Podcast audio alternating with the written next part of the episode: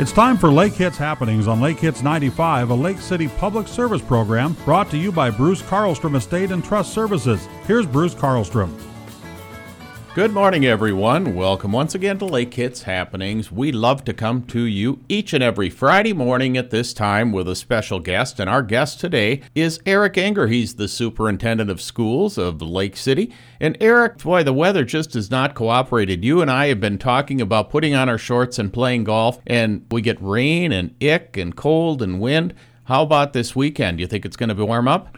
I think it's going to warm up, but then not to be the bearer of bad news, it looks like we dip back down again late next week. So spring is still on the run, Bruce. Well, and I heard, too, a little bird told me that you wouldn't be able to get out golfing this weekend because it's your wife's birthday. And anniversary. So I've got some priorities to cover. You are a much better husband than I ever will be. Let's talk about the Lake City School District. It's been a while, like a month, since we talked about COVID-19 in the school district, and you have a pretty good report to talk about today. Yeah, we do. It's almost like a light switch, Bruce. We're running about one or two cases district-wide right now. So to give you an idea, back in December and January, that would have been about 30 in a building. So it's almost non-existent. I am very optimistic that we're going to continue on this path and have a great end to the school year. You know, all of our normal activities. That's really, really important for our students.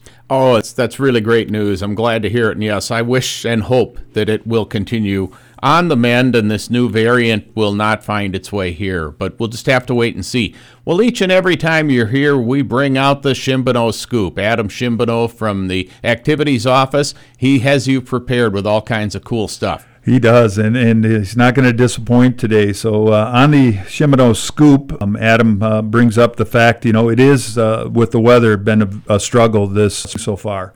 However, both baseball and softball, even though they haven't gotten a lot of time outdoors, they have gotten a few games in. So in baseball in particular, you know, there's some new rules this year with pitch counts and that stuff in Minnesota. So some key changes there. Also, our baseball team, unfortunately, has had a few injuries. So I'm yet to get a win, but they are off and running. Good news on the tennis. Nick Dudley is our new tennis coach, and he had his first match. The team did the other day, and they won, beat Red Wing 4-3. So boys tennis is off to a great start. Boys and girls track, they're off and running. Both teams look to have a very successful year. We've got good numbers in both of those programs. And our boys and girls golf is in full swing. The girls look to have a strong season and hope to defend their state championship this year. You know, Mr. Enger, you are pretty punny here. I don't know if you wrote this or Adam Shimbeno did, but your track team is off and running and your golf team is in full swing. That is completely the Shimbeno effect. We have some pretty intelligent listeners, and I'm sure they've been catching every one of those as we've been going along. Well, I hope so. I also just want to point out, you know, our speech team is back this year. They had a 2-year hiatus because of COVID, so it's great to have those students competing. Are they just yakking it up? They are yakking it up. And we've got 4 of them that'll compete in the section meet tomorrow, so good luck to those guys. We have some other things coming up later in the year. Yeah, always exciting for our students. You know, we'll have prom towards the end of the month here. It's in Rochester this year, so we won't have to worry about the weather, but that's on April 30th up in Rochester. We'll have our awards night. That's coming up in May 11th. So that's always a great time for... I'm going to put you on the spot. Do you have any ideas to the numbers or dollars in the awards that might be given away on awards night on May 11th?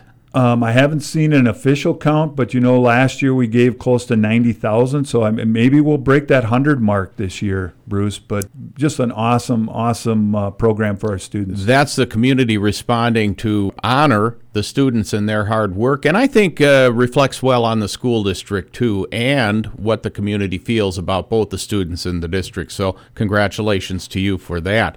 Then I suppose they're going to want to graduate at some point in time too. They are, yes. So we'll have graduation on June 5th. That's a Sunday program at 2 p.m. We're planning to have our normal graduation. So at the gym, I'll be speaking if anybody's interested in attending to hear me. So excited about that as well.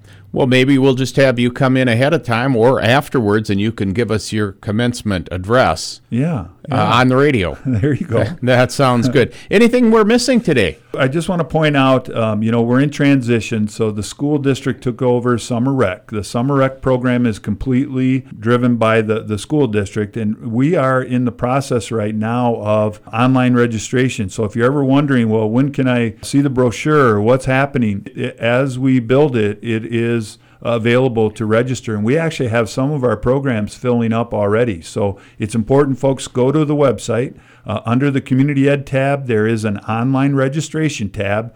When you open that, you're going to see all the opportunities, and that's just not for youth. That's anything for adults. All of our offerings are on that online registration tab. So please check that out, and please, if you're interested in some programming this summer, get registered. And just to clarify, the school district did take over the summer rec program, but not the swimming pool itself. Correct. That's still being administered by the City of Lake City. So information about that you get from the City of Lake City website or give City Hall a call. But I think your point was, if you are interested in finding out more about Summer Rec and enrolling in something, now's the time to do it. It is. Yep, great point on the pool. I did drive by the other day. We were doing some stuff in our fields, the softball and baseball, and I saw they are in the process of cranking up the pool. So hopefully this weather allows us. That's usually a Memorial Day kickoff, isn't it? Well, I think so. I think a lot of their lifeguards are in school, whether they're in college or they're high school students, and so they probably need to be able to free them up. And that's up to you. You won't let them out until the day or so before graduation, so that probably holds them up a little bit.